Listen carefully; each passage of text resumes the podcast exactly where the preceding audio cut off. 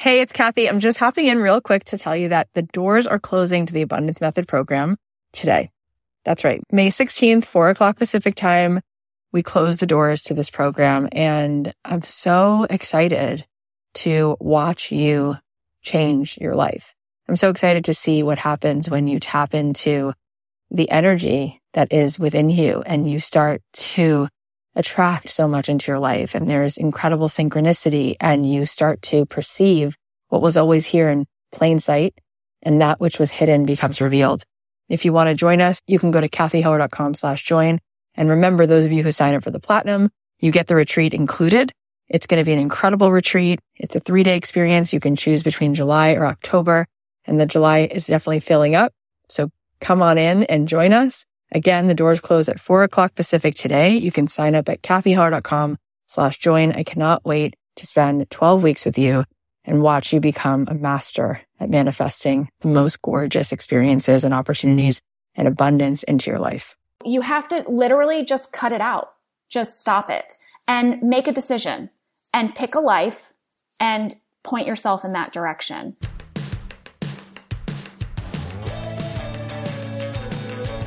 If you're a person who's looking to have more purpose in your life, if you're saying to yourself, I don't want to just go to work, I want to do my life's work, this is the show. This is the show, Don't Keep Your Day Job. How do you figure out how to take your passion and turn it into a profit?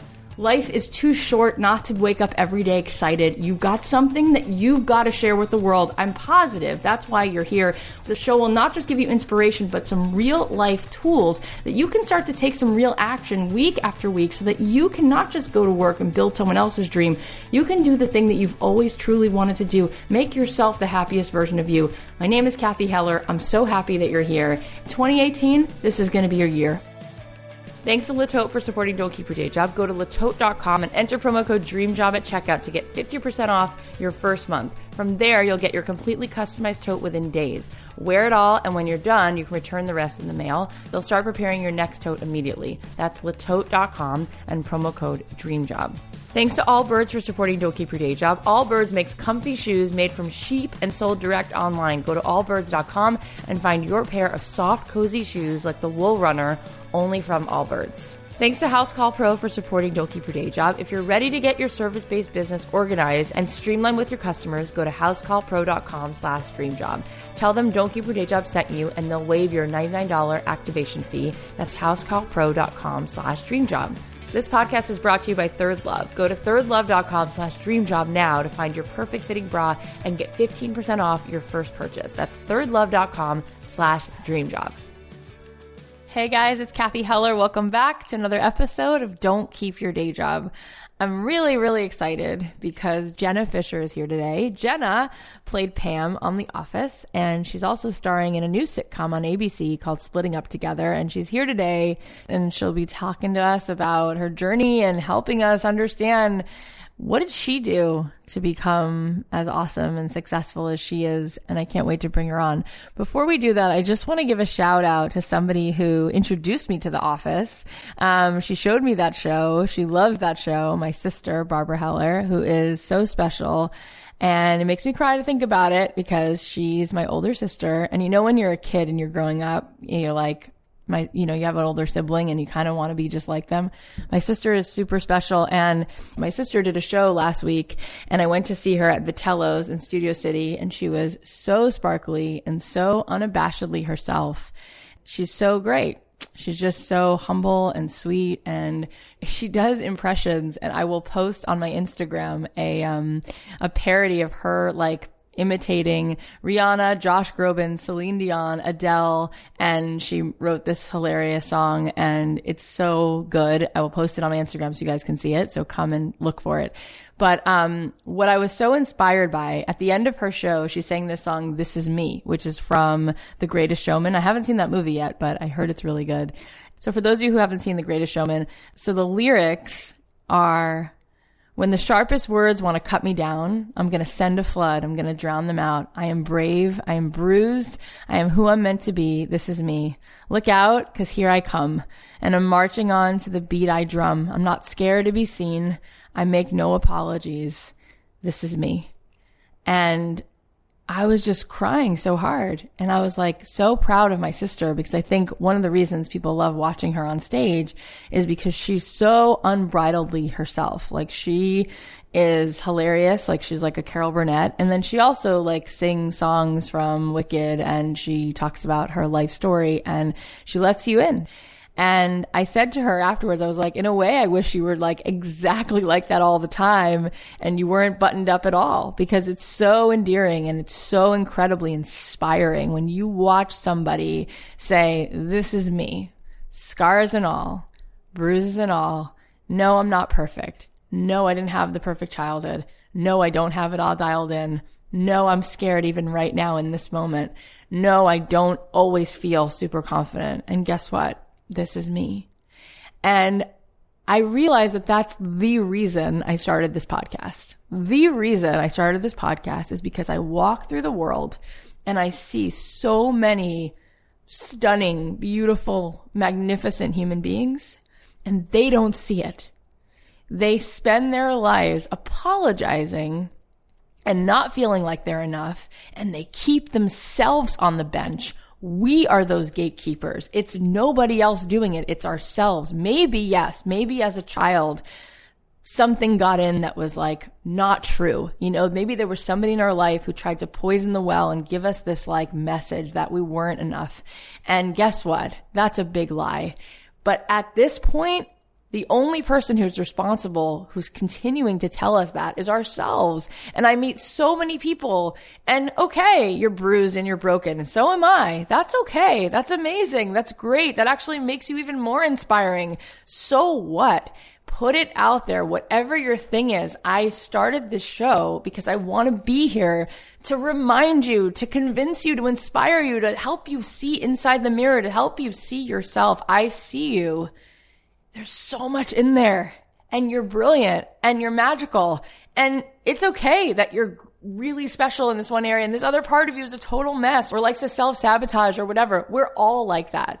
Do you think that like I always feel like totally confident? Of course not right before I was about to interview Jenna, I'm like making myself coffee, I, like spilled the coffee everywhere. I'm like, I don't usually spill coffee. You know, I was like, I'm feeling nervous because I admire her because I'm just a person. And guess what? We're all the same. You know what the great unifier is? We all just want to be seen. We all just want to feel like something that we do matters. We just want to feel understood and heard. That's all the more you take strides and you put up your Etsy shop or you start your blog or you start your yoga studio, whatever it is that you want to do, even when you're not feeling 100% perfect and you do it anyway, it's amazing. And not only is it amazing, but it gives other people permission to say, wow, okay, you know what? Maybe I could also take a step. I think that successful people, I don't think that, oh, they're the ones who were not scared. I don't think, oh, they're the ones who are totally ready. I think, oh, they're the ones who have courage. They just had courage to say, this is me. This is it.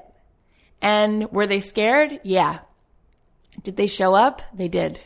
And you know what? The more you do that, you gain more confidence. And then what you find out is pretty cool. You find out that on the other side of making that leap, so many people come around to rally and support and cheer for you because truly what the world is so searching for is authenticity. And so I think actually that one of the reasons that this show, The Office, was such a huge success is because it celebrates people who are real. It celebrates human beings having human lives and they're not all dolled up. I mean, yes, it's written so well. And yes, the acting is phenomenal, but on some very intrinsic level, I think everybody's feeling like, I know Pam. I, I know these people in this show that she lives down the street and, and that's my uncle and that's my father and that's my brother and that's me. So guess what? We're all a little quirky. We're all a little messy and it's all really great and it's okay. So stop thinking that you have to only post the most perfect parts of your day on Instagram or you can only share when you're having a moment where everything's all figured out. You're enough. You're magical. And I've been celebrating you guys on the episodes and telling you about listeners. So I want to tell you about somebody who reached out to me. By the way, if you want to reach out to me on Instagram, you can. I'm at Cathy.Heller, C-A-T-H-Y dot H-E-L-L-E-R. Katie, she sends me a DM. She says, Hi, Cathy. Thank you from the bottom of my heart for the podcast and inspiration and all that you do. I started listening to the podcast last year while sitting in my cubicle, so unhappy, wishing every day I was out there following my dreams. I was building a business somewhat on the side, but didn't have the confidence or support I needed to chase it wholeheartedly. Even just hearing the title of your podcast made me feel liberated that I didn't have to keep living there, sitting in that cubicle. And in November, I left that day job to pursue my passion and my dreams. I have one month left of yoga teacher training and I've been running my hand lettering business full time. I'm still scared. I'm still unsure and I'm still finding my flow. But thanks to you and this podcast, I keep collecting nuggets of wisdom that help me grow and learn. And I'm so grateful.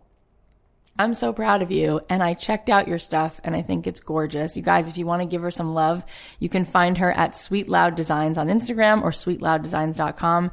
Just give her a shout out and let her know that you're thinking of her and that you're proud of her for taking that leap and putting her stuff out there. And this is what I mean. I then see the stuff that she's creating and I'm like, how could this not be out there? It's gorgeous. Like, it's like, you know, we're the ones who, you know, we second guess ourselves to death. There's so much good that never sees the light of day because people overthink it and they don't think they're good enough. And it's like, oh my goodness. Now, there are things that will make it less overwhelming to put your stuff out there because there are ways of figuring out what does it take to start a successful business? And so I am actually creating a course which will be live in April. And if you guys want to be notified when the course comes out, um, it'll be this really cool sort of like live interactive online experience where you will get me coaching you through how to take your hobby and figure out how to turn that into a business.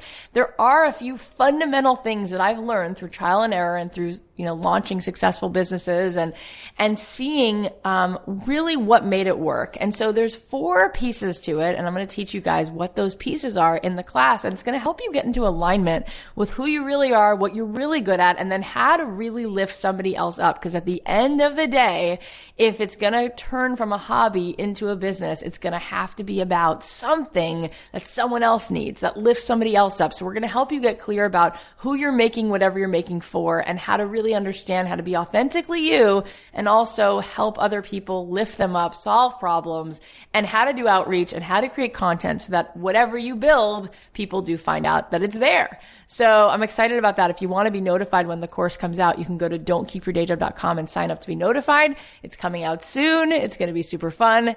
We're also excited to hear from Jenna. Before we do that, I just want to take a quick second and thank one of our sponsors. This podcast is brought to you by Le Tote. Latote is a rental clothing subscription service with great value and is super easy to use. Rent up to $300 worth of clothing from designer brands like BCBG, Max Azria, Nike, and Rebecca Minkoff for as low as $59 a month. You can get a box of fashion delivered right to your door and always have something new to wear.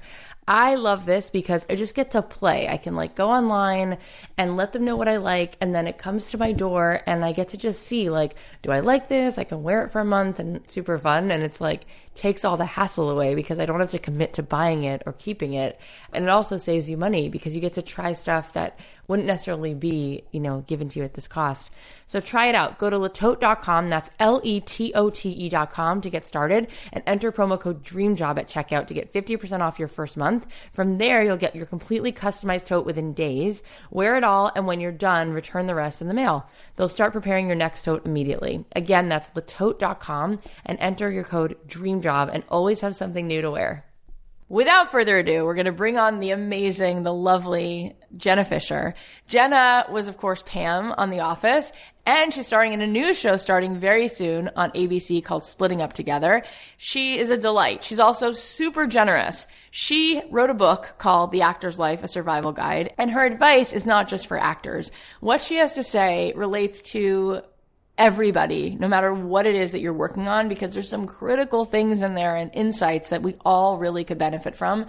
She's so generous. I stopped and thought to myself, Jenna Fischer, she doesn't need to write a book. Like, it's not like she needed the money and it's not like she needed to find something to do, but she cares. She really cares. And she wanted to see other people doing their thing and she wanted to throw people a lifeboat and see if she could help people get through that jungle and get through that adventure. So I'm so excited that she's here. Without further ado, the lovely Jenna Fischer. Jenna, thank you so much for taking the time to be here. Thanks for having me. You're one of those people that everybody who's ever seen anything you've done just instantly falls in love with you. Like you're you're really lovable and Aww, cool. That's so sweet. What a nice thing to everyone wants to hear that, right?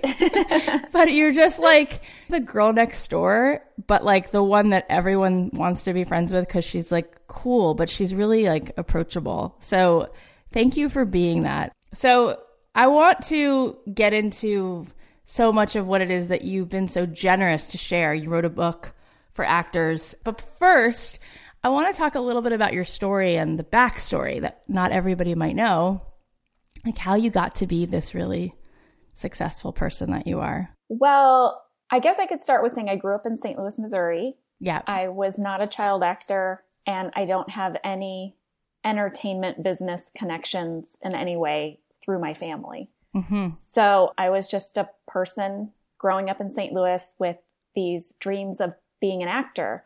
Um, but they were more than dreams. They felt like my identity. Like mm. I can't imagine having any other job. And as a kid, when you're young, you can say you want to be an actor and people indulge you. But as you get older, people start to say, no, but what are you really going to do? Right. Like, what are you right. going to major in? What, right. what are you doing to make money? Right. And I just kept having the same answer, which was, I'm an actor. I want to be an actor.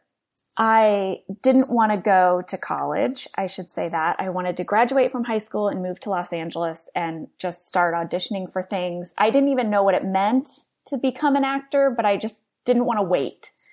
But my parents forced me to go to college, right. which I'm so grateful for. It's just a whole world of ideas and you get to start to shape your own identity. Mm-hmm. True. And where I think you don't shape your own identity is a 17 year old in Hollywood. I think that's a horrible place to figure out who you are. So I'm very grateful that that wasn't my path. And also in terms of being an actor, and I think in, in really any career, training is essential. You can't just want it, you have to train for it. So I was able to go to school and train for four years um, to be a professional actor. So cool. And something I didn't think I needed. You know, I thought you became an actor just on like your charisma and charm right. and natural talent. Right but it's a business like anything else and having the business tools is really important. Yeah, so that makes sense. So all of those things I gained from college. That's a little bit about where I came from, but since this is a podcast about jobs, I should say I've had every job. I started working when I was 15. I worked at a kennel. My parents had to drive me there um, and pick me up. And then when I was old enough to drive, I worked in fast food. I worked at Long John Silver's. I oh worked at God. an ice creamery, scooping ice cream. It's crazy to look back and be like, those people got their ice cream from Jenna Fischer. they sure did. So I know. I made ice cream clowns. I made, so you put a scoop of ice cream, you put the cone on top, oh, yeah. the cherry on top of the cone, whipped cream around it. It's a collar, sprinkles. Oh my God, you're so cute. So you come, when you come to LA, yeah. what the heck? Is it like, you know, you just get a job or is it a little bit harder than that? Well, that's what you should do. That's right. my advice to people is if you come to LA, the first thing you should do is get a day job. But if you are arrogant and have a chip on your shoulder, like I was leaving theater school thinking that, you know, I would surely be a working actor in six months, I didn't get a job. I just sat around spending my savings. Oh, yeah, yeah. I mean, it wasn't just arrogance, but it was a little bit. It was like, I'm a trained actor. I'm ready to go. If someone's going to hire me any second, even though I knew no one, didn't have an agent, wasn't in the union, didn't even have good headshots. Right. I don't right. know how I thought I was getting these jobs, but I didn't think that I should go get a day job right away until all my money ran out six months later. And then I Yikes. was in like a really bad position yeah. because now I had to work a lot of day jobs in order to just pay my rent and my bills. I had no cushion anymore. So eventually this would start to happen. I would maybe get a job, an acting job.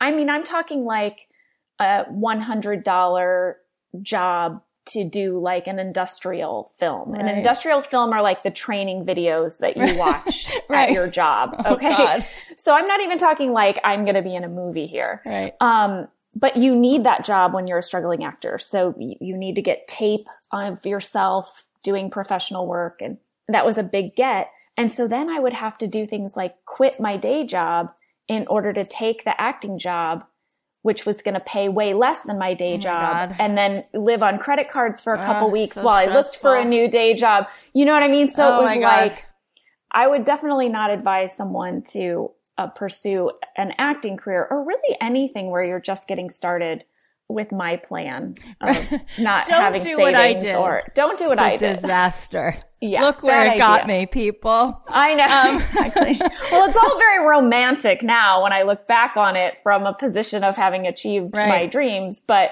at the time, it sucks. At the time, so, it was not great. it was not great. It was depressing and sad. So how long until like something a little bit meaty happens? Is it a year, two years, eight months? It was, um, five years wow. later. I got three lines on a television show. Wow. So I got my first speaking role on a TV show five years after I moved to LA. Wow. And I know people who've still never gotten that. Like that's still to a lot of people a big deal, but five years, yeah, it's a long time. It's a yeah. long time. And you didn't give up and you stayed in it. And then how long after those three lines did the next like big thing happen? Well, things started to get better after that because what you need is for someone to legitimize you. Mm-hmm. So you mm-hmm. need someone to take a risk on you. Right. And then once I had that very legitimate professional credit on my resume, right.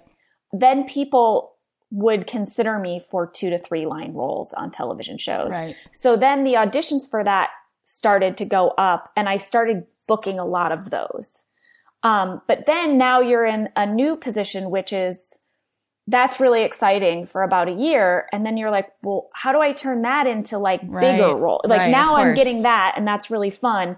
But now I'd like to be a guest star where I do like scenes and have a character. Right. Um, and so then I would say when I booked my first guest star, that was another big spring forward because then someone had taken a chance on giving me a bunch of scenes yeah. in a TV show. Yeah.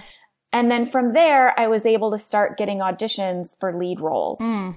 And I started getting very far in that process. I would go to what's called the testing process, which is where it's between like you and two other people mm-hmm. for the role, but I would never get it.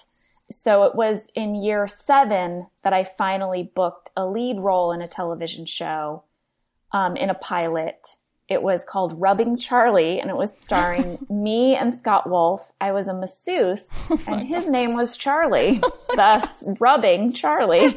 Um, it was very funny. Um, but it was strange. And then, believe it or not, that show did not make it on the air. What? Which is why you've never heard of Rubbing Charlie. How is that this gem of a show that I just described. Yeah. so again, that was another spring forward. That was, you know, a couple years of, you know, getting to the last stage of the audition process, but then not getting the job. And then right. you finally get the job. And so then the following pilot season, when I was going out for all the jobs, it, that was year eight. And that was the year that I auditioned for The Office. Mm, I've heard of that show. I think yes. a few people have mentioned it. And that definitely changed everything, but it doesn't change everything forever. Hmm. And that's the life of an artist. So everything changes everything for a minute, but then it doesn't change everything forever. I mean, I think that The Office is a work of art. Like, I think it, it really is truly yeah. one of the best TV shows ever made. Mm-hmm. And I feel like I can say that because I'm really just a small piece of it. Just incredible group of people, writers, directors, our crew, the, the way it was shot, the way it was edited. It was just like every department was really extraordinary. Well, it is extraordinary. Like, and people don't like that show. They love that show. And it's to, to know it is to love it. It's, it's an immediate visceral reaction. It's painfully amazing. It's very special. Very, but, very but special. But what, a, like, but why does it not change everything forever? Well, no, I was going to ask you about this thing that you created, this Lollilove, you know, piece. And I was yes. like, that's so ingenious that she would do that instead of like continuing to wait for the opportunities to roll in. Can you tell us a little bit about that? And do you think that that was connected to why maybe The Office came to you, or do you think they're not connected? I think everything's connected. Okay. And and so one of the themes of my book and the advice that I give a lot is that you have to create your own work. That you have to look for ways to express your creativity and your artistry on your own. You can't just sit around and wait for someone to hire you. That's great advice. And listen, not everybody is going to be Amy Schumer or Amy Poehler. Oh or, no, really? You know, not oh, everyone. so unfortunately, I mean, I'm not going to be. Do you know what I mean? Like, it's um, it's like not all of us are writers and creators Of of, things, but that doesn't mean that you shouldn't put together your clunky version of that Yep. anyway, because you'll learn something. Because every time you get a job, you learn something. So every time you get on a set, you learn something about the way one of the departments works, or you learn something about what's needed from you in order to fill out a scene. So if you aren't getting on sets and you aren't practicing in that way, Right. you have to bring that to yourself by producing your own web series Amen, or sister. making your own thing Yep. because that thing may not take off and turn into a television show, but the lessons learned will get you on a mm. television show, which is what I feel like happened to me. So I was really inspired by all the Christopher Guest movies and his Oh my God, mockumentary yeah. style. Yep. And so I had this idea through doing this book called The Artist's Way, which I also really recommend people pick up and do. yeah. Mm-hmm. It's great. Every actor in LA does it. I'm very proud to say that I finished it, by the way. I don't know if you know The Artist's Way, I but do, like- of course. Have you finished it? Did you do it? It's funny because I've done it with two groups of friends, and one time I didn't finish it, and one time I forced myself to finish it. Congratulations, you finished the artist. like, I think they should send out medals because the first time I tried it, I didn't finish it. And then like a year later, I thought, I'm going to, I'm I'm, doing have to do this. this. So I did it. And by finishing it, I became a person who finishes things. And that was a big breakthrough. That was a thing that changed everything was that I'm not just a person who talks about stuff. I'm a person who finishes stuff. Well, yes, you are. So, what it was? What was it about that book that inspired you? Well, I mean, my gosh, the morning pages Morning every pages, morning, yeah. waking up, Get out and that stuff. putting a pen on paper. So many of my morning pages are three pages of me writing. I don't want to be doing this. My hand hurts. Grocery lists. I really need new shoes. Like the thing about the morning pages that you don't judge them, you just write. But if you do it long enough and enough days in a row, all of a sudden things start pouring out. Yeah. And so from my morning pages, I got this funny idea about a group of misguided charity workers and a mockumentary about them. And that kind of stuck with me. And then I kept journaling about it. And then I thought, well, I have a bunch of really funny friends. What if I told them the idea and we just came over and I set up a camera and we improvised? It's awesome. So that's what I did. And when I say I have really funny friends, I should say my funny friends were Linda Cardellini and Judy Greer. like really funny friends. Like I was very fortunate. I had like and really Jason super- Segel was in it and too, Jason right? Segel, yeah, yes. not bad. Yeah. So like that was good. But by the way, you know, that's another one of the things is that like they weren't uh, totally household names yet either. Do you know what I mean? Yeah. Like your band of friends that you're feeling like, oh, I wish I was making this with such and such. No, you guys are such and Yeah, such. turns out You Yeah. already are it. Yep. You just make your thing and then we'll all see. So anyway, these were my very funny friends. But you guys made this into something like really phenomenal. Like you put this in Thank film you. festivals. So how did We did. How did you have the resources to get like cameras and and good sound and actually make it look good? Like I'm trying to remember how much the whole thing ended up costing, but um, so my friend Pete Alton that I was in a theater company with, he was an editor. Like mm-hmm. that's how he earned his living, mm-hmm. but he wanted to be a cinematographer. So he agreed to shoot it. I don't know where he got the camera. Like he borrowed it.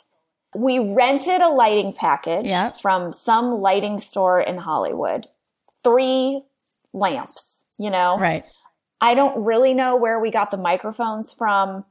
The sound was is horrible. Like we didn't understand Right, okay. sound recording. but it started by just getting together on the weekends and hanging out and I would record us doing these funny bits. And then I used the recordings to write an actual script. So we just had all these different people create their own characters. It was really cool. And then we started shooting it more formally. You know, we created a shooting schedule because you had to rent the stuff, you know? Right. So right. and we rented stuff, I think two different weekends and we shot it and then gave these just this mishmash of lots of improvisation, lots of storylines that would start and never pay off because we improvise awesome, in yeah. one scene. You know, just like really just tragic tape. Right.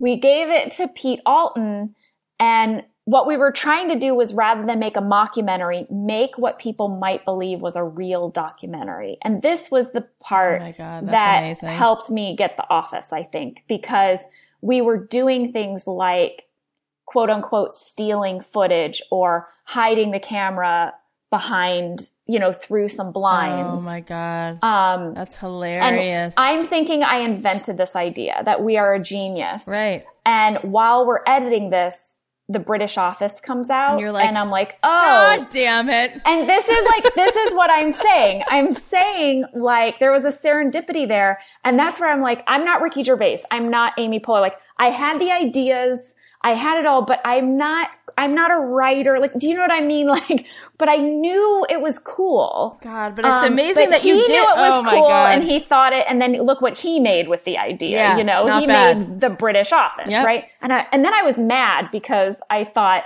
damn it, I had that make you think it's a real documentary idea. Right, right. um, and look what he made something brilliant.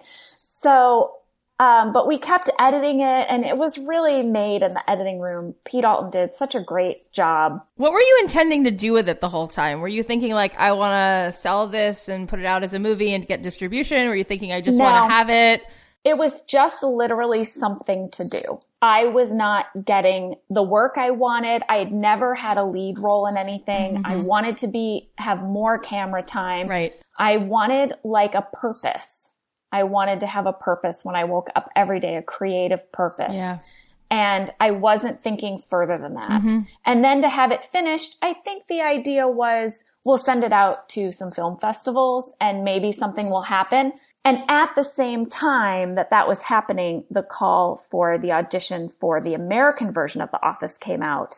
And I thought, I can't believe that I've been practicing That's mock documentary so style oh for the God. last year. That's crazy. I know exactly how to do this. I know exactly how to do this style. Do you feel like they saw it or do you feel like they called you in? No, they could have never seen it yeah. because we it hadn't been in festivals yet. That's like they crazy. would have never seen it. That's insane. Yeah.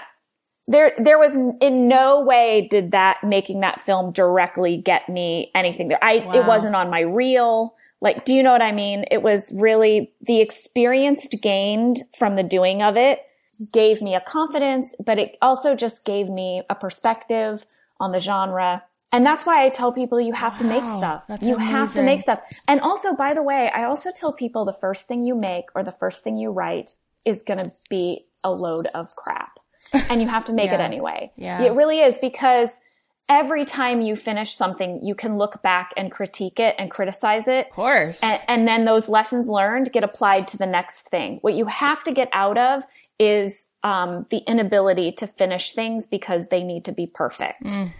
Done is better than perfect. Oh Someone God. said that. This is your TED um, talk. This is my TED talk. Done is better than perfect, but I'm stealing that from someone. I put the quote in my book, so let that person have the credit. Google it. Google someone it. Someone Google else it. said it. Someone else said it. I didn't say it, but it's a great. So when great you walked thing. into that audition, were you feeling like I better get this? Like I am this role. Like, or were you feeling like, okay, I guess it's you know we'll see. I mean, what was that moment like? Well, it was tough because I didn't know how they were going to make the show. I was worried, like everybody else, that we were going to ruin the British show and not we, but just like we being America, you know, just American television was going to ruin the that. show. Right, exactly. Yeah. um, that whoever was producing this yeah. or whatever network was doing it was going to make it silly or make it campy or something really broad and they weren't going to understand what made the British show yep. so wonderful. But then things, you know, started happening. Like I heard that Greg Daniels said no names. Mm. No name actors. I need people I don't recognize because I want people to believe that these are real people in an office. That's and I was amazing. like, okay, I respect that. Yeah. And then my instructions from the casting director were don't come in all glammed up. Don't come in all pretty and like the way they normally would want you to come in Right, for a role, right. which is you're a third grade teacher, but also maybe a prostitute, you know, um, because your boobs are hanging out of your Oh, top it's and so you have way too much makeup right, on, right? So she was like, no, real person, look like a real person. And then she also said, and don't come in and do a bunch of shtick. Dare to bore me with your audition. That was the line she drew. Wow. God, And that's so amazing. I thought I will take your challenge. And so I wore an outfit that I wore to my day jobs, which was some ill fitting pants, very sensible shoes, something I would never wear to an audition, a, a button down shirt. And I let my hair dry naturally into a kind of Oh kinky frizz. God. And I put it back in a clip and I did not wear any makeup because that's what I looked like when I answered phones for the many, many years Oh that I answered phones personally. Because nobody gets dressed up to answer the phone. Oh my god, just the exercise of going through this audition is like it's so counterintuitive to everything. Everyone's always trying to earn everything and prove themselves and you had to like you were literally given the assignment of like just show up. Just Yeah, just, just show be up. there. you Oh have to be enough. You have to just show up. And so when I got those instructions and I knew that that was kind of their intention, I thought I'm going to do it. And so when I walked in, I thought if they really mean it, then I'm the person for this role. Oh my god. But if they don't mean what they're saying, then I'm not the person for this role because this is how I'm going to do it. Yeah. Um, so it wasn't like I walked in thinking like I'm to get it. It was a little bit like if they're making the show that I want them to make, Yeah, I'm which is what they're that. saying they're to make, Yeah. then I'm to show up for it. And then I think I'm right for the role. So how did you do the audition if you were supposed to like literally dare to bore her? Well, I, I tried to imagine this person in an office who this wasn't her dream to answer phones. I've been there, you know? yeah. Um, when I would work in offices and answer phones, I wanted to speak to people as little as possible. I didn't want to go to lunch. I didn't want people to come by and ask me how my weekend Oh, was. right. I just wanted to get through the day and go home and then live the life that I wanted to live. Not, you know, I was not fall in love with the cutest coworker you've ever had. no, and Have a baby. exactly. No, I just wanted to do the job, get my paycheck and head out. Right. So I kind of was like, I can relate to that aspect of this character. And so I imagined if I was at, I like imagined one of my jobs that I had answering phones. If my boss came up to me and said, we're going to start doing a documentary of our office life, I would imagine I would be so annoyed Right. And I would want to be on camera as little as possible and I would not want to help him out. Right. But my job depends on me being pleasant and polite. So I would have to ride that line. So th- these were all of my, thoughts God, about like, really how does, how do I behave? Yeah. And so when they asked me questions, one of my auditions was an actual audition scene. So I started with that. And that was easy because there's material there, Yeah. you know? And what I didn't do was try to show off in the material Right. or add funny lines. I just did the material. Yeah. And then they sat me down and they did an interview, a mock interview. And the first question was, do you like being a receptionist? and the way I played it was to say nothing for a very long time, to think about it and decide that I would tell the truth, but that's all. So I just said no. And then I did not elaborate. right. Just, just And they loved it. Just- they loved it. they started laughing really hard. yeah, exactly. right. But just very politely say no right.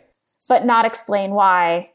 And I just, my take on Pam was that it was more interesting to watch her not say everything she wanted to say than to hear her oh say So everything. So brilliant. It was so funny. So, And it's so just true. watching me decide not to say everything I wanted about Michael, but instead then say something like very neutral, you know, like Right. that is like the essence of her to me. Yep. And so that was my take on her in the audition and they really loved it. And, and I did feel like when I left, I felt like I'd really nailed it. And that felt like, and still feels like the role that when I was back in St. Louis Mm-hmm. and I'm like, I don't know what else I could ever be. I'm an actor. I'm an actor. Yeah. It feels like I was being propelled toward that thing. Like that does feel like a role that was for me. Oh yeah. That was mine and it was meant for me. Yep. And, um, And I don't feel that way about every acting role. Um, I don't feel like I'm the only person who can play it or I'm the best person. I feel like I can do an adequate job with a role. Right. Um, but so could someone else. Right. So, um, but from time to time, I feel a real ownership over a oh, part. No doubt. And that's one of them.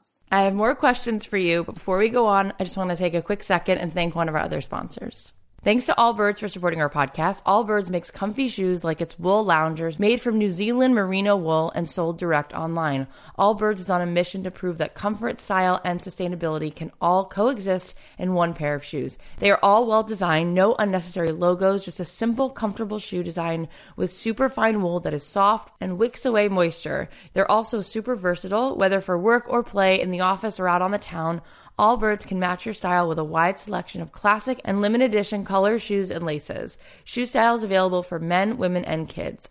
So these Allbirds shoes are so cute, so cozy. I got the women's wool loungers in Toque Dusk. They're like a soft pink color and they're so comfortable. You feel like you're walking in like slippers, except that you can wear them in the house and you can wear them out of the house. Allbirds shoes prove that comfort, style, and sustainability don't have to be mutually exclusive. Go to allbirds.com and find your pair of soft, cozy comfort shoes made from sheep. That's allbirds.com and find a pair of wool loungers right for you. So, when you got the part, did you have any inkling of how big this was going to be? No, okay. no, because nobody was behind it. Mm-hmm. Critics, before they even saw it, were saying we'd never be as good as the British show. Mm-hmm. Um, fans of the British show did not, were not rooting for us. Yep. They were skeptical. So even the network, they only ordered six episodes for the first wow. season. That's a ridiculously low. Yeah. That's almost like that we didn't get picked up. Right. Well, you know, yeah, um, you generally nice. get, yeah. yeah, you generally get 12 episodes. Right. So the fact that we only got six, that was like, you know, they were going to give us a chance, right. but to cost as little as mm-hmm, possible. Mm-hmm, mm-hmm. And then for years, for the first, you know, couple years, we would air and then we would call this phone number that would tell you the overnight ratings. Oh and my God. Wow. We knew what number we had to hit in order to not get canceled like right then and there. Wow. That's crazy. And I mean, I just remember sitting on speakerphone in the conference room just huddled around the phone, all of us listening. And Phyllis, I feel like my memory is that Phyllis would always hold the phone and they would say, you got a 1.4. And we would be like, we got a 1.4! because if we'd gotten a 1.2, we were off oh the air. God. So it was just everything, you know, and then some weeks, you know, maybe the next week we'd have a 1.3 and we'd be like, oh my God, a one, why did we go down a tenth of a point? But at the same time, we knew what we were doing was really great and special. Yeah. So we knew we had something special. We just didn't know if anyone was going to watch it or if anyone was ever going to care. Cause you can make special things. I mean, right. you know, and there were shows that came before us that were special, like Freaks and Geeks. Oh, right. That, yep. you know, didn't get nine seasons. Yeah. Or and Arrested so Development I, even, which was Arrested Development. I think we thought we were going to be Freaks and Geeks. Mm-hmm. That we were going to have 12 episodes of something that was really special, but that we weren't going to be able to sustain with viewers. So eventually that faded away and it became this like blockbuster go to NBC lineup, like the thing everyone was talking about. And that I imagine really changed your life. Like you became a big rock star celebrity. So what was that like to deal with that? Well, you think you're going to like that. I think everybody thinks that you want to be a celebrity. Right. I thought I would want to be a celebrity. It sounded great. Sounds nice. Yeah. It turns out I didn't like it. And people don't like it when you don't like it. Mm. So, um, because everybody thinks it's so great. So, and when I say people, I mean like my family at home, not maybe my immediate family because they were also getting some of it. They were getting people randomly coming to their house or oh, calling them no. on the phone or finding them in the phone book. Like, how do you go get milk? Well, I'll tell you what, I can get milk now. But at the height of the office, getting milk was very difficult. It, was difficult in this sense. Do you know what you don't do when you're at a grocery store? No, Leave what? yourself tons of time to luxuriate. Well, what happens when every aisle you're being stopped oh, and God. people want to chit chat with you and you're thinking, Oh my God, I'm going to be late, but I need the milk. Do I, do I ditch and do I leave? Do I, but I need the milk. But if I don't get out of here in the next three minutes and the lines, so it created all this like tension and stress. Yeah, so stressful. Because I would think I need to build in an extra 20 minutes same any with anything. And then like, did you feel um, like you um, have to be nice to everybody because if you're not nice, it's like that's so exhausting. But also, I'm genuinely grateful and I'm Ugh. you know tickled that people are excited right. and want to tell me stories, but.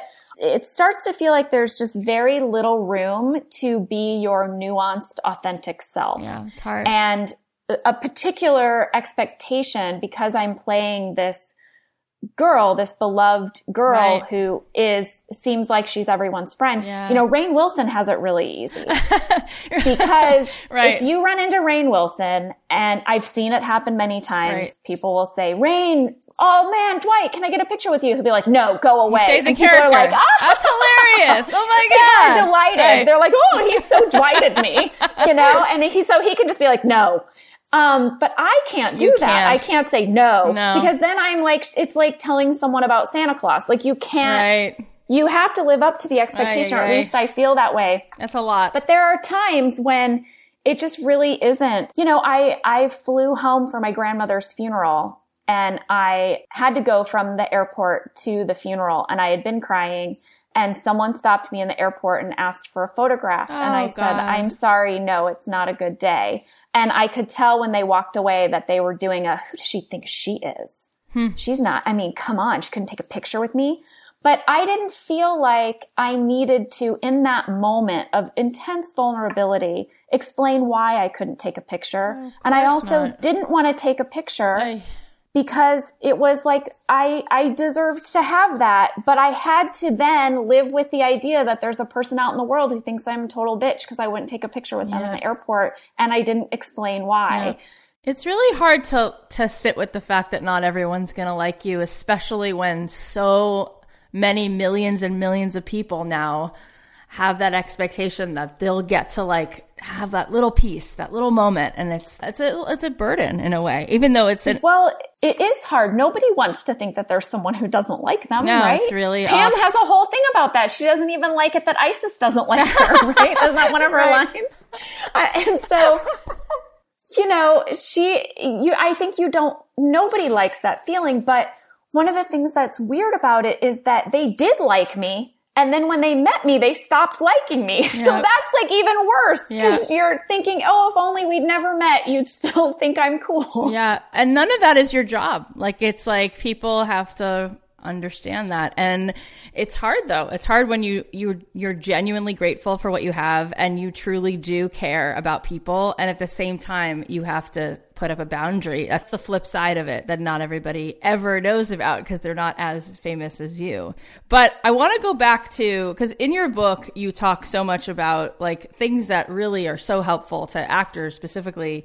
And one of the things you, you talk about is like how to persevere and and and I want to talk to you about that because I know for us um, in this podcast we get so many emails from people who say like you know, I've been doing this, I've been working at it, and and I've been, pers- you know, persistent. But at what point, like, when do you know if you're supposed to like give up or keep going? Like, sometimes I feel like it's cruel when people are like, "Yeah, you should keep going," and it's like, yeah. do you really think this person has what it takes, or how can you have the self awareness to even gauge? Do you keep going or do you stop? I mean, that's that's a question that actors ask themselves all the time. I mean, I think you have to be realistic, and I think you have to ask yourself um, when I saw tape of myself in that job, was I good? You know if you're good or not. You can watch and see.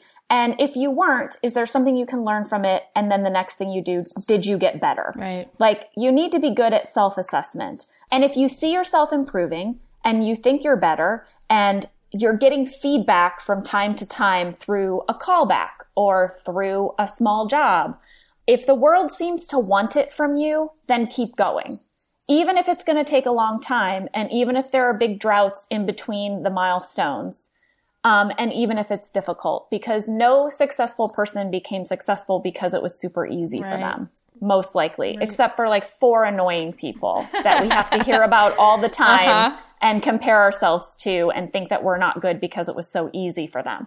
But most of the time it's not easy. And just because it's not easy doesn't mean that you're on the wrong path. But then here's, I think, the biggest mistake that people make. Yeah. Is that the world starts asking something of them and they don't heed the call. Mm. And in that sense, I think my husband is a great example. He went to a top acting conservatory. He was at the top of his class. Um, he got an agent out of the gate. He moved to Los Angeles and then acting just wasn't working out for him, but he really wanted it and he kind of kept going after it. Yeah. But then what happened after a few years was he did his own version of Lollilove, which was he and his group of friends got together yeah. and they said, we need to make something and none of them were writers. And my husband said, you know, I actually used to love creative writing in school. I, used, I did a lot of writing in high school, but then decided to be an actor. So he volunteered to write the short film. Mm-hmm. And it was seriously brilliant. It's a, it's a short film called The Man Who Invented the Moon. You can see it online. It's incredible. And it blew up at film festivals. And now he's a writer director. He's an independent filmmaker he came here to be an actor, but that wasn't. Yeah, he was like, paying attention to what, he what exactly. Was. He was. Yeah. Yes, and I see that sometimes people are so afraid to go down a different road because it means they have to give up right, their idea right. of what they were meant to do. Yeah. Um, so sometimes, like the dream that gets you somewhere it's meant to get you there for a different dream. Yeah, that's beautiful. That's really and that's that's okay. Yeah, that's really important. I feel like I read somewhere that people we have to stay sort of congruent with this identity that we we attach to ourselves and it's very scary to upset that apple cart and to have the courage to even ask ourselves like is this really who I am and could I actually be doing something else? Um, and he had the courage to do that. It, it worked out. In your book, you also talk about like how to deal with rejection. How do you deal with that? How do you deal with that and, and keep going? What's your advice for that? Well, it's interesting. At first, you just cry it out. Yeah. um, yeah. So there's that. But I think the more perspective I had, the more I gained perspective on how it all worked, mm-hmm. the more I was able to not take it personally. And that came from producing my own things. And it also, I did this uh, commercial workshop when I first came here because I could never book commercials. I still have never been on a commercial. What a failure, I Jenna. I don't know why know, we're talking to you. I know. It's not for me. Uh, I guess no one wants me to sell anything for them, unfortunately. That's so good, um, actually.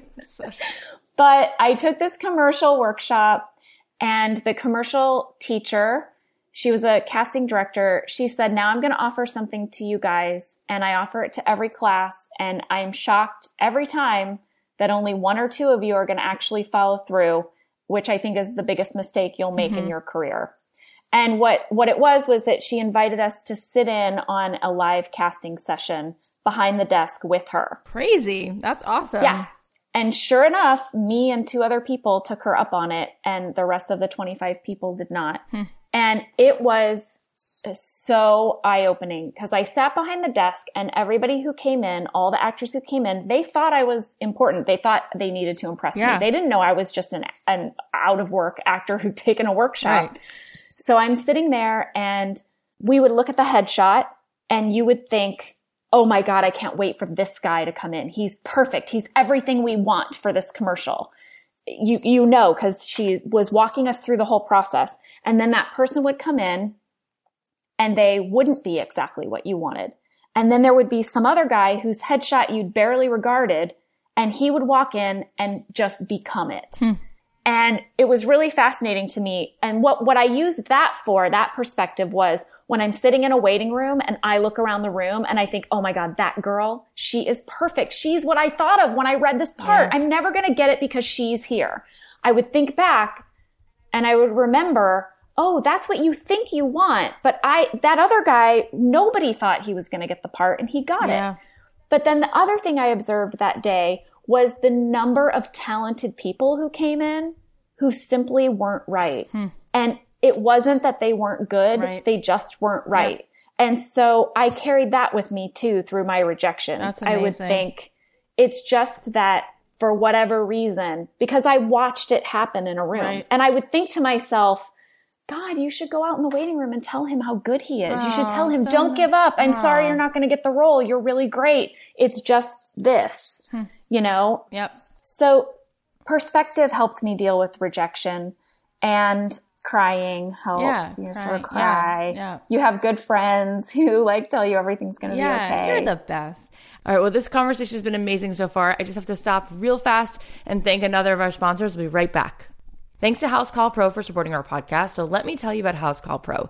So I know so many friends of mine who they have a service based business and it's so hard for them to do the sort of like paperwork part, invoicing. And sometimes they're realizing that they're losing money because they don't have that stuff dialed in. Housecall Pro is designed for any service business. It's an easy to use app that organizes your business and saves you time so you have more freedom to do the things that you love. Voted the number one software to run your business on the go. Here's what Housecall Pro can do for you scheduling, dispatching, online booking, payment processing. If you're ready to get your service business organized and streamlined with your customers, go to housecallpro.com slash dreamjob and tell them Don't Keep Your Day Job sent you and they'll waive your $99 activation fee. That's housecallpro.com slash dreamjob. Thanks to ThirdLove for supporting our podcast. When it comes to bra shopping, it's all about finding the right fit for you, and there's only one lingerie brand that offers bras in sizes AA through G and half cup sizes. It's ThirdLove. Third Love uses thousands of real women's measurements and super smoothing memory foam to create bras that fit better and feel great. So I love ThirdLove because you go online, you're looking through stuff, and I found like this t-shirt bra and thought it was awesome. Came right to my door. Super comfortable, fit perfectly, easy to order, easy to wear.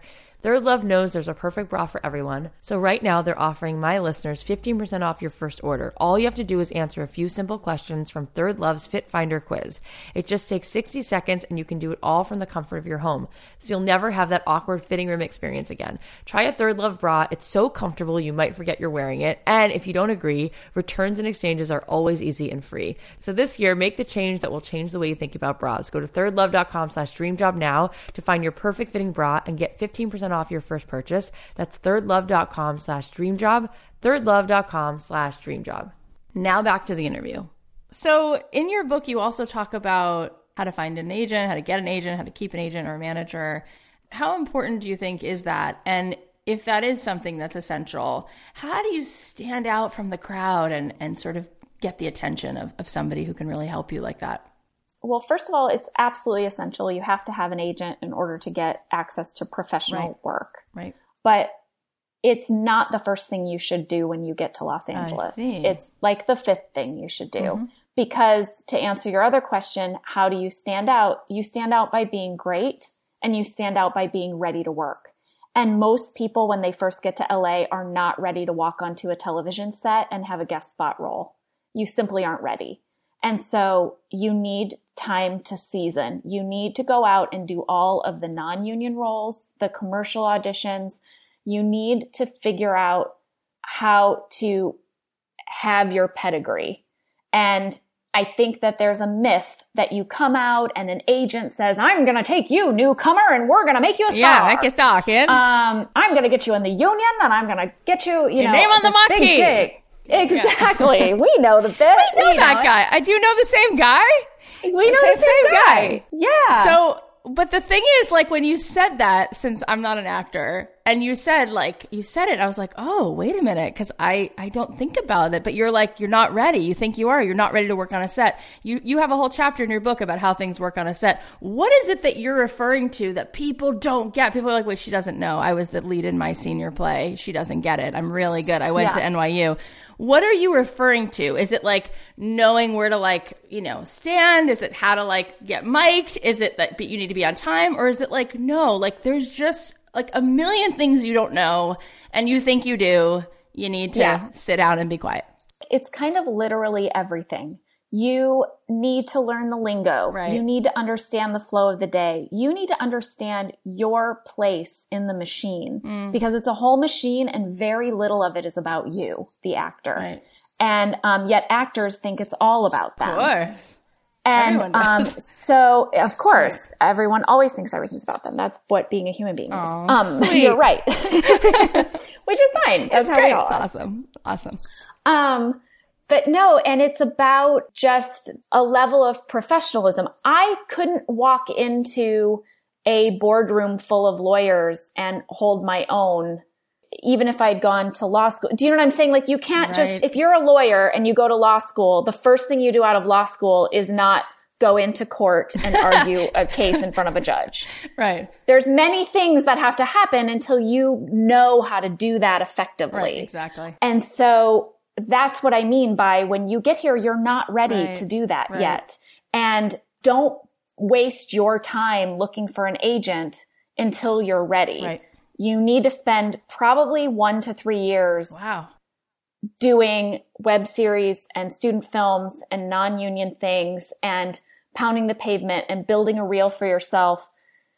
And then you look for an agent. Right. You got, you have to get yourself in the union. You have to get yourself some nice headshots because if you get an agent and you don't have those things, you realize that that agent has a bunch of clients that does have those things. Mm-hmm. And so when they get sent to a casting director, the casting director is looking at the resume, they're looking at the materials and they're saying, well, I, why would I call in this person who's done nothing when I can call in this person who right. has done three web series and is in SAG? Yep. I'm going to call that person in.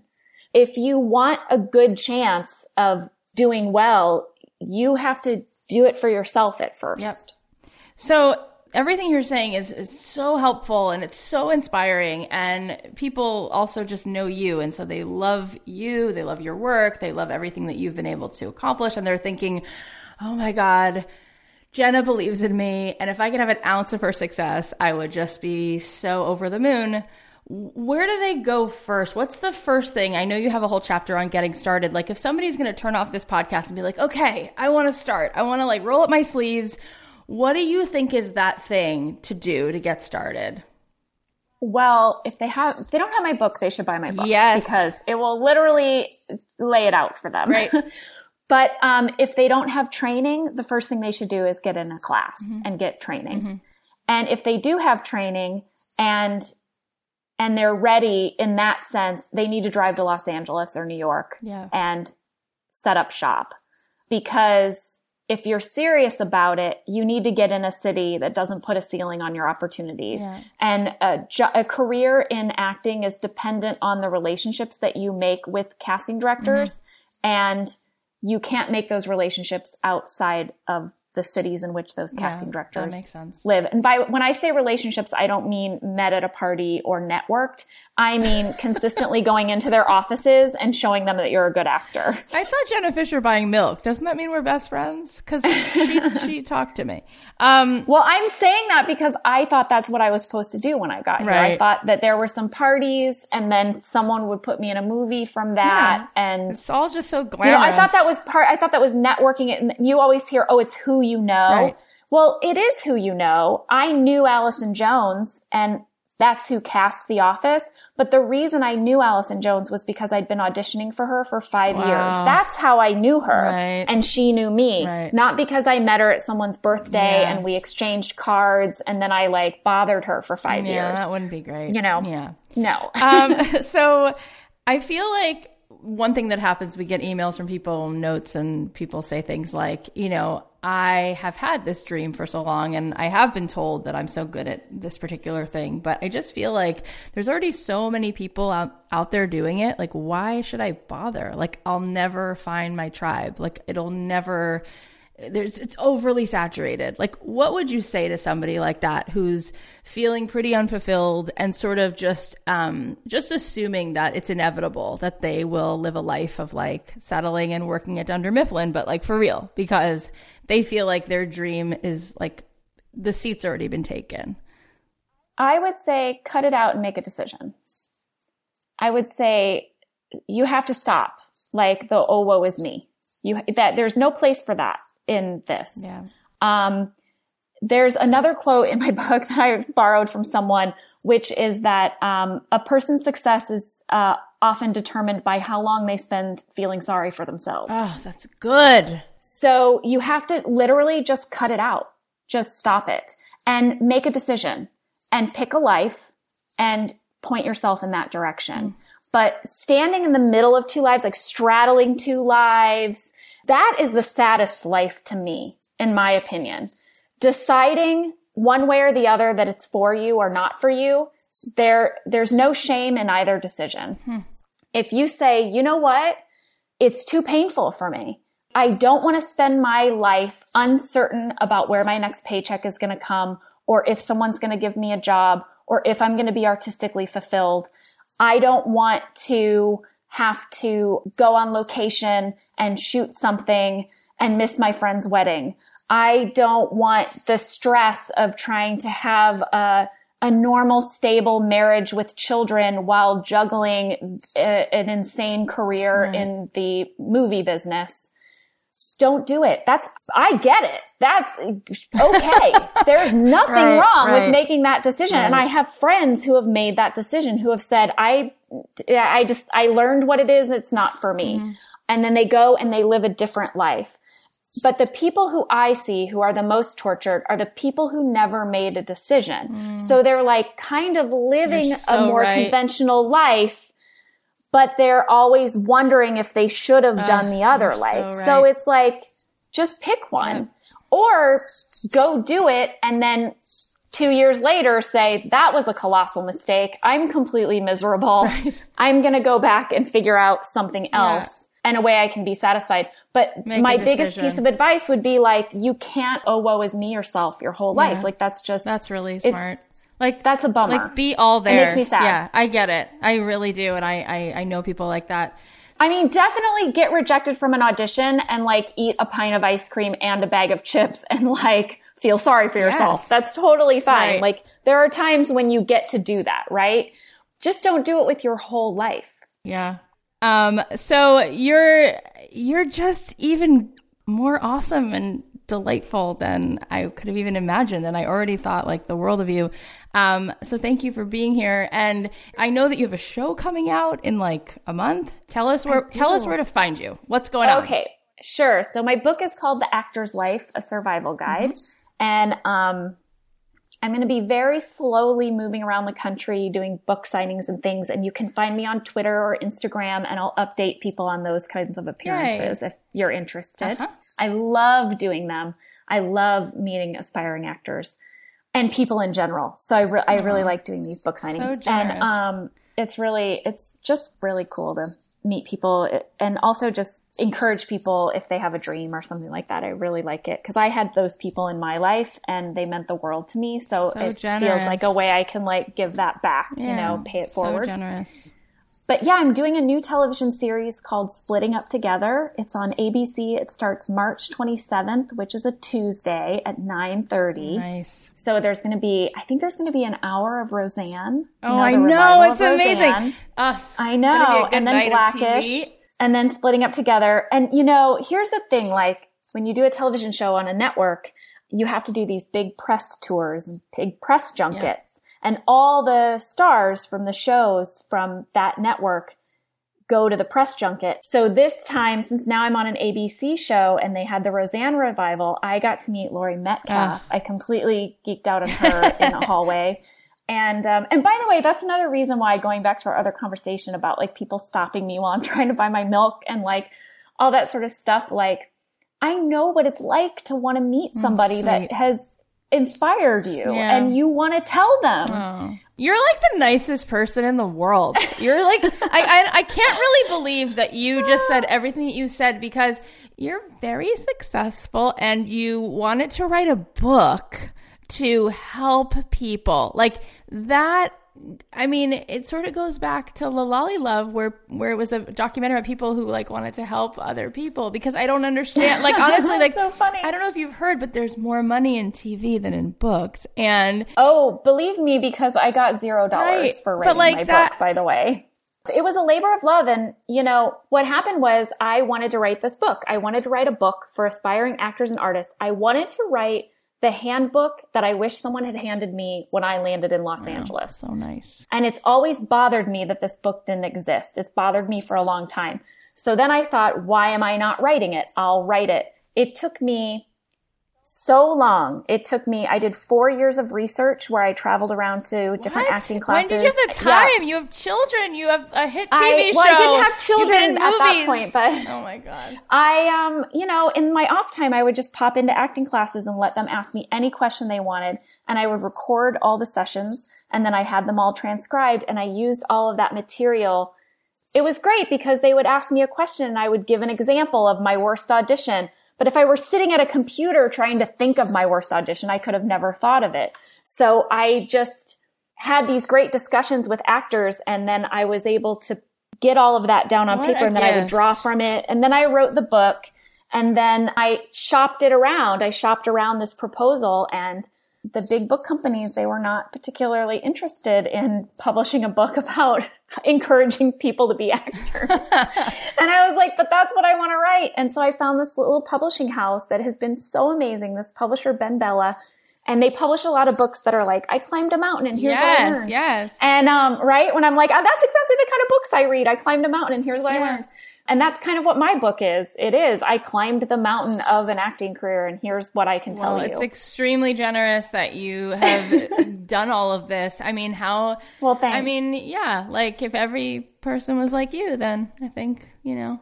You're so nice. But, You're the nicest interviewer. This is just like a plethora no, but you're just you're making me feel so good but good. it's so obvious like i'm just mirroring i'm just being the mirror like it's just extremely kind and you deserve kind. all of it and i can't wait to well, see your thanks. new show and i'm just i've been hanging on every word and i know that our audience is going to be like jenna Fischer. she's going to help me believe that i can do this and um, that's really kind Thank you.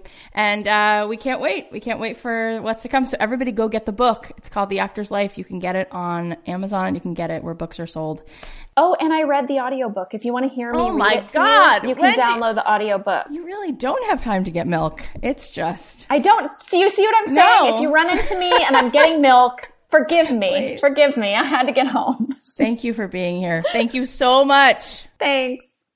I love you, Jenna. You're amazing. I learned so much. That was one of the most fun, inspiring, interesting conversations I've ever had. And you are even more down to earth and lovely than I could have even wished for. Here are some takeaways from what you said. Number one, you can't just want it. You also need training. Number two, in the life of an artist, one moment can change everything, but it doesn't change everything forever. Number three, look for ways to express your creativity on your own. Don't sit around and wait for the opportunity to come. Number four, the first thing you make might be a load of crap, but make it anyway. Done is better than perfect. Number five, practice self-assessment. Look at your work and ask, is this good? If not, how can I make it better? Number six, if the world seems to want it from you, then keep going. Number seven, just because it's not easy, it doesn't mean you're going on the wrong path. Number eight, sometimes your initial dream is meant to lead you towards a different dream, and that's okay. Number nine, stand out by being great and ready to work. Number 10, know the lingo, understand your place in the machine, and have a high level of professionalism. Number 11, a person's success is often determined by how long they spent feeling sorry for themselves. So stop saying, woe is me, pick yourself up, and start climbing that mountain.